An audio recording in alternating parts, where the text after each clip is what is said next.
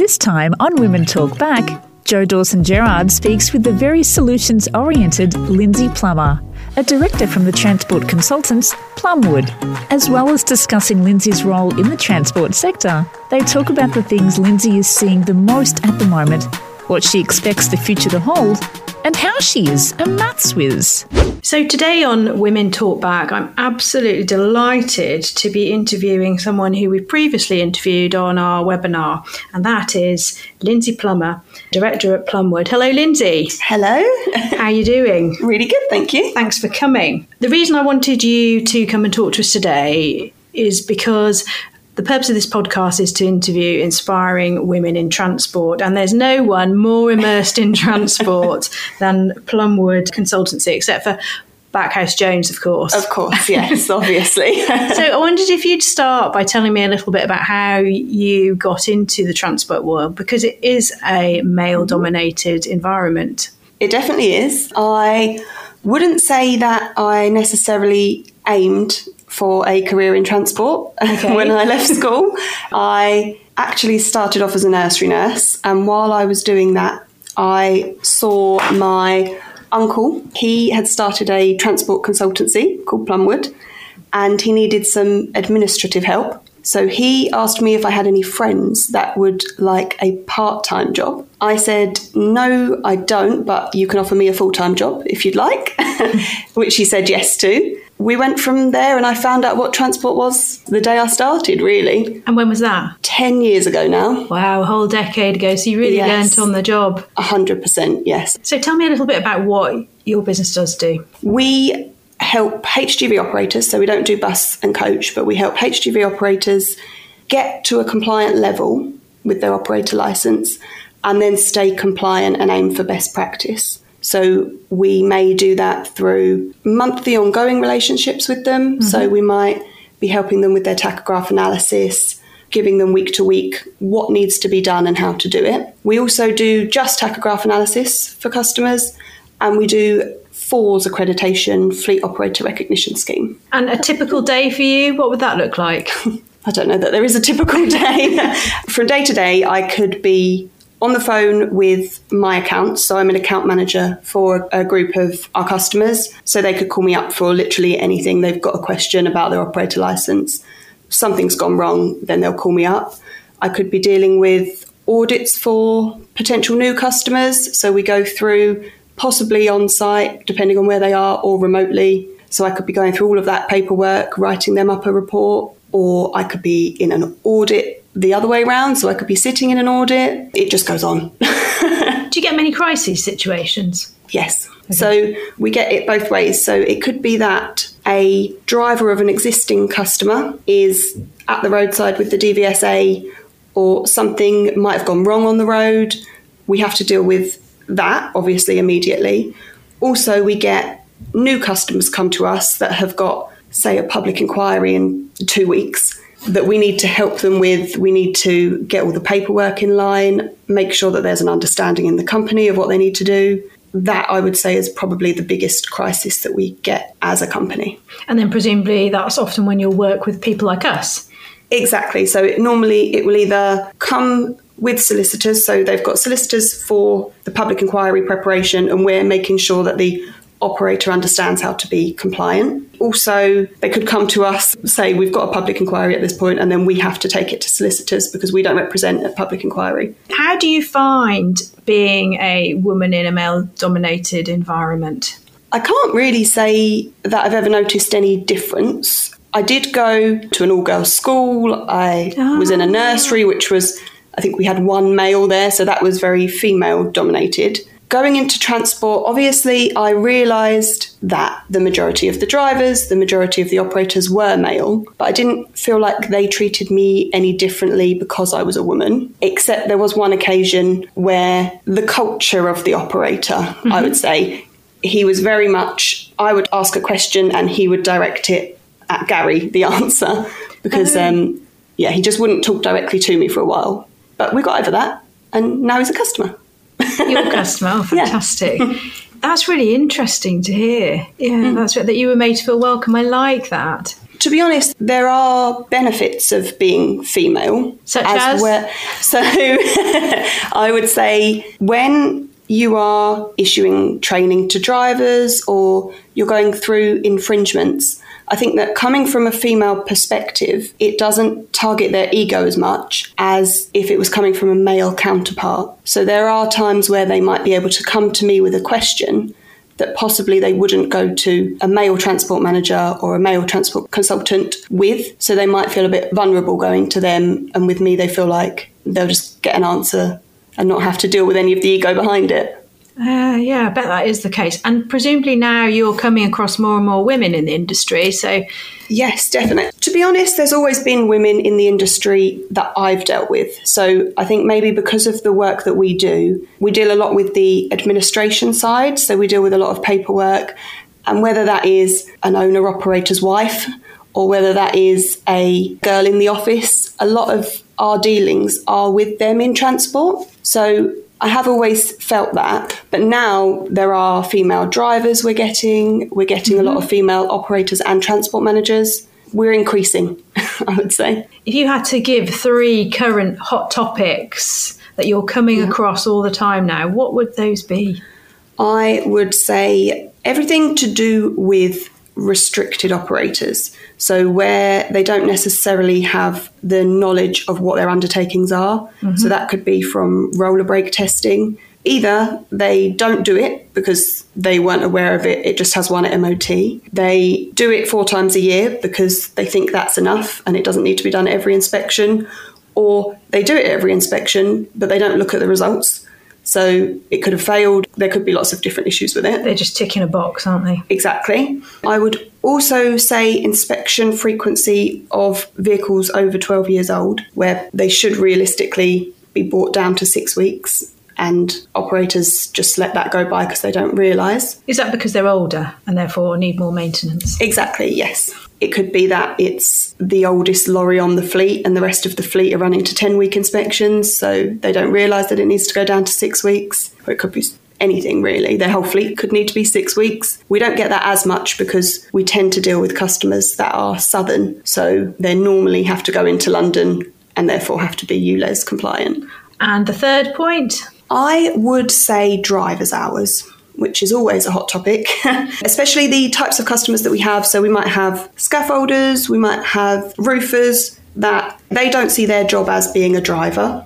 They see their job as being a scaffolder. They don't tend to hit four and a half hours of driving in a day, but they still have to show their working time breaks on their tachograph, which they don't. That, I think, is the third biggest issue that we see. Yeah, the changes that were being enforced more recently have really caused some problems, haven't they? Manual entries. Yes, actually, I think that is the third one rather than the working time. Tell us a bit about that. I think the issue is that even if they understand that they have to do a manual entry, that doesn't necessarily mean they know how to do it. So they could be just pressing, yes, I'll do a manual entry on the tachograph and not actually inputting the details of the other work they've carried out. Or they could just be pressing no and leaving no manual entry at all, which therefore leaves a gap in their records. But what we like to do is we issue training to the drivers using images or a video of how to do it. And then also, when the driver gets in to do a manual entry for the first time, if it is their first time, then they call us in the office and we talk them through it step by step. That's great. It's the only way realistically to do it because, as much as a driver can look at a piece of paper or look at a video and think they understand it, until you go to do it, you don't really understand it fully. And when you do go to do it, if you let it time out or if you mess up the first few, like the first hours and minutes, then you've messed up the whole thing and you can't go back very easily. So we like to be on the phone when they're doing it. And then you're going to catch any problems straight away, aren't you? Yeah, exactly. So we want to get to the source of the problem as soon as we can. Presumably, you end up developing your team quite a close relationship with the various operators, almost as if you're part of their team. Yeah, it does feel like that sometimes. So, as much as you aren't part of their team, like they are their own entity and they are responsible, and we can only tell them what to do, it does feel like you're part of their team and you're in the trenches with them. You're like, come on, let's get this sorted together. It just does feel like that, really. And I bet it takes a weight off their mind because you're coming with mm. solutions, not problems. Yeah, actually, possibly sometimes to my detriment, the other people in the office might say. But I really dislike giving a problem without giving a solution. Mm, me too. and without being able to help with the solution. So if I'm not going to go to an operator and say, right, this is your issue, have fun, or this is your issue, read some guidance on it, I'm going to say, right, this is your issue, I've read the guidance, we'll talk about it together, we'll deal with it with the drivers, and we'll come out the other end. and talk about it in context. That's what people need. They need Exactly. practical guidance and handholding. We find that too, not just being told what the legislation says, because that's just unhelpful. Yeah, and you'd be there for so long telling them the different bits that the legislation says, depending on what type of operation you have and everything. You have to take that into context and give them what they need to know and what they need to do. Oh, fascinating. Now, going back to yourself in terms of mm-hmm. Talking about mm-hmm. what someone needs to know, if you knew what you know now 10 years ago when you started out, would you have changed anything? Would you have done anything differently? I don't think so because I am one of those really annoying people that believes everything that happened led you to where you are now. For a reason. Yeah, exactly. So I wouldn't have changed anything. The only thing I might have changed looking back even further is the pressure that I put on myself prior to transport to go into a career that got me really high in the ladder, if that makes sense. Hmm. And that's funny because transport has shown me that because I do now sit in rooms with the managing directors of companies and I just look at that and think, well, it wasn't everything. Didn't really need to get there, did I? But yeah, no, it's good. Well, I suppose you're the master of your own destiny now, aren't mm. you? Yeah, exactly. Exactly. And a little bird tells me you're actually doing a maths degree as well on the I side in your spare time when everyone else is uh, going to the pub or the cinema. I do do those things as well. but yeah, no, I'm in my last year of my maths degree through the Open University Why did you decide to pick maths? because I enjoyed it at school. Ah, And I did think just before I had started my career in transport, I did then consider going to university to do maths. But then obviously I bumped into Gary and this happened. So I thought, well, I've told myself I can do it. Now I've got to show myself that I can. Nearly there. good for you. and I suspect that should be quite useful in your day to day job, won't it? It would be with driver's hours. However, calculators can basically do it by themselves. Yeah. Why make it more difficult for yourself? Well, exactly. I'm not sure that algebra really helps. What about some of the future plans for Plumwood? take over the world? Is that one? no. I'd definitely say it's to get more transport managers internally. So at the moment, we're building our team up. There's six of us at the moment. Yes. All female except Gary, he's the only male. so I would say build the team up so that we can take on more accounts. We all have accounts ourselves. So we're all account managers. We mm-hmm. need to build the team up to take on more accounts and basically help as many operators as we can to understand what it is they need to do. Because I do think there are a lot of operators out there that don't fully understand what they signed up for when they signed up for an operator license. And what do you think is key in doing that? Getting information out to people. Training? Yeah, so I would say training is part of it, like formal training where the operator goes on, for example, an OLAT of course. Just like the one Backhouse Jones Just like that one, yes. particularly. That's it. Check out backacademy.com. it's actually Back Academy that runs it. But yeah, I think there's definitely a place for that, but then also following that up with hand holding, which is what I think we add to it. So we will take an operator through each stage. They'll go on an OLAT, so they'll go on Backhouse Jones's OLAT, and they'll be told 10 things that they need to do, and they'll take notes and they'll take that away. What we then do is, as they go through those 10 stages, we point out the different aspects of everything that they have to do within that that mm-hmm. they might have forgotten from the training that they did. So you make it even more practical Exactly, yeah. and apply it to a particular situation, which actually, when I've been on courses, is the one thing I really kick myself about because I try and take notes so I can go home and then try and apply it practically in, at work. But it's actually very difficult, isn't it? Yeah, and I think if someone is telling you that when you get a new driver, you need to do all these things, and you've written it all down and it's all happy days. And then when you actually employ a new driver and you're going through your list and you suddenly think, oh, I can't quite remember what that actually was, or I can't quite remember the steps of doing this induction or driver assessment, that's when you need the assistance. Right, so probably the level of detail that's over and above what's in the training. Exactly. Or it could have been in the training, but not in your notes. You've just taken down the main notes, haven't you? Oh, that's fascinating. So, yeah, your aim then is medium to long term working with people. So, as part of their team, as we've just discussed, really. Yeah, we do um, retain our customers normally for quite a while. So, if a customer comes to us on monthly compliance, they tend to stay with us for a good few years while they get up to date on everything. And then, obviously, the minute they're up to date, something changes. So, then we keep them up to date in that aspect. So month on month, we tend to have the same customers come back to us all the time. That's, so just adding to that, really. So that's a good sign, isn't it? Happy yeah. customers come back, don't they? Happy customers come back, and I would say 90% of our customers have all come through word of mouth as well, which is another good aspect but it's also a bad aspect because we need to work out how to advertise better. because obviously the advertising isn't exactly bringing in the customers, it's our other customers that bring in customers. Although um, that kind of advertising could have impacted on that as well. People yeah, that's true. need more one kind, more than one kind of um, promotion to make them make mm. a buying decision. I think they say on average you have to be touched eight times effectively by some kind of information before you'll yeah. make, make a purchase choice. In terms of the future for the transport sector, talk to me about what you think is key? I would say, obviously, in the future, autonomous vehicles mm-hmm. are definitely coming. How that looks in a transport setting, I'm unsure yet. Okay. Whether that means that you will still have lorry drivers, but they'll be sitting not necessarily doing the driving. I, I don't know how that's going to work, but I definitely think that is the future. More like a conductor on a bus. Exactly, yeah. I don't really know how that's going to work. But. It's been trialled, hasn't it? Not so much, I think, with HGVs rather, but I was reading an article and I listened to a podcast on the Uber trial in LA. Yeah. With driverless vehicles. I don't know how that's going to relate to HGVs necessarily, but it's definitely coming. 100%.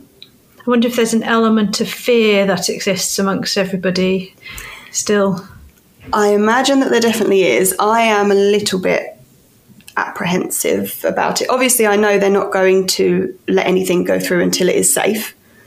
But for example, this morning, driving in my car on the way here, I had the cruise control on the motorway set and it automatically clocks to the speed limit. The car then thought that the speed limit had gone from 70 to 50, so slowed me right down in the middle lane on the motorway when actually it was still 70. So I don't know how they're going to overcome things like that, but they must be able to. Obviously, there is some fear, I assume, with a lot of people. Yeah, I think we expect the number of fail-safes to be put in to yeah. prevent accidents. Yeah, exactly. I suspect that is probably one of the biggest fears. They must do that before they do any kind of trials with lorries on the UK roads, anyway. I think there have been trials in other countries with lorries. I don't know much about that, so I'm not going to pretend to. Do you have one person in your lifetime? They don't have to have been mm-hmm. alive in your lifetime, but just one person who has inspired you. It doesn't have to be female, could be male. I wouldn't necessarily say there was one person that inspired me. I would say that female wise, I had a lot of powerful women raise me. So I think my mum is very independent. My nan is the fittest, most mentally able 80 year old I've ever met. My aunt, who's also in Plumwood, is literally the most hardworking person I've ever met, male or female. So I think having them as like role models definitely inspired me. But I don't think there's one person that I could pin it on. No. I like that. What's the worst piece of advice someone has given you? And did you take it, Lindsay? so I don't know if it's necessarily advice, but I would say that when I was going through secondary school, there was not really any other option presented to us than you'll go to university. And I almost kind of rebelled against that. so I left sixth form halfway through. I had my A levels because we'd done them a year early. So I had what I needed to go to university if I wanted to. But the amount of pressure and everything that was put on, and I put on myself, technically it was advice from myself because I pressurized myself, but yeah. I had nothing left and I left school earlier than I would have done, I think like the worst advice is to put that much pressure on grades and university, which might not go down well, but I think that that was the worst advice. There's always life after if it doesn't go well, isn't there? Exactly. I do feel for teenagers at the moment taking their GCSEs and A levels because I think there is a lot of pressure heaped on them. Yeah. I can remember in school doing things like having to finish coursework. So you'd stay up till 11, go to sleep because you were too tired to carry on, wake up at 3 a.m. to start your coursework again before school. and that, looking back on that, that's just ridiculous. For something that obviously grades matter and you should get the best grade you can, but it's not your worth. And at the time, it felt like your worth is what grade you get. Yeah, it feels like the end all and be all. You can't see yeah. any further ahead, can you? There are other routes, and actually, even if that's your chosen route, you can always resit, can't you? Yeah, exactly. Top advice there, I think, for anyone going through that. Now, to finish, what I'd like to ask you is if you had to give three top tips to operators listening today mm-hmm. from everything that you know, what would that be? Oh, that's a difficult one. Only three, right. Well, you give as many as you like. I'll just start reeling off the whole thing.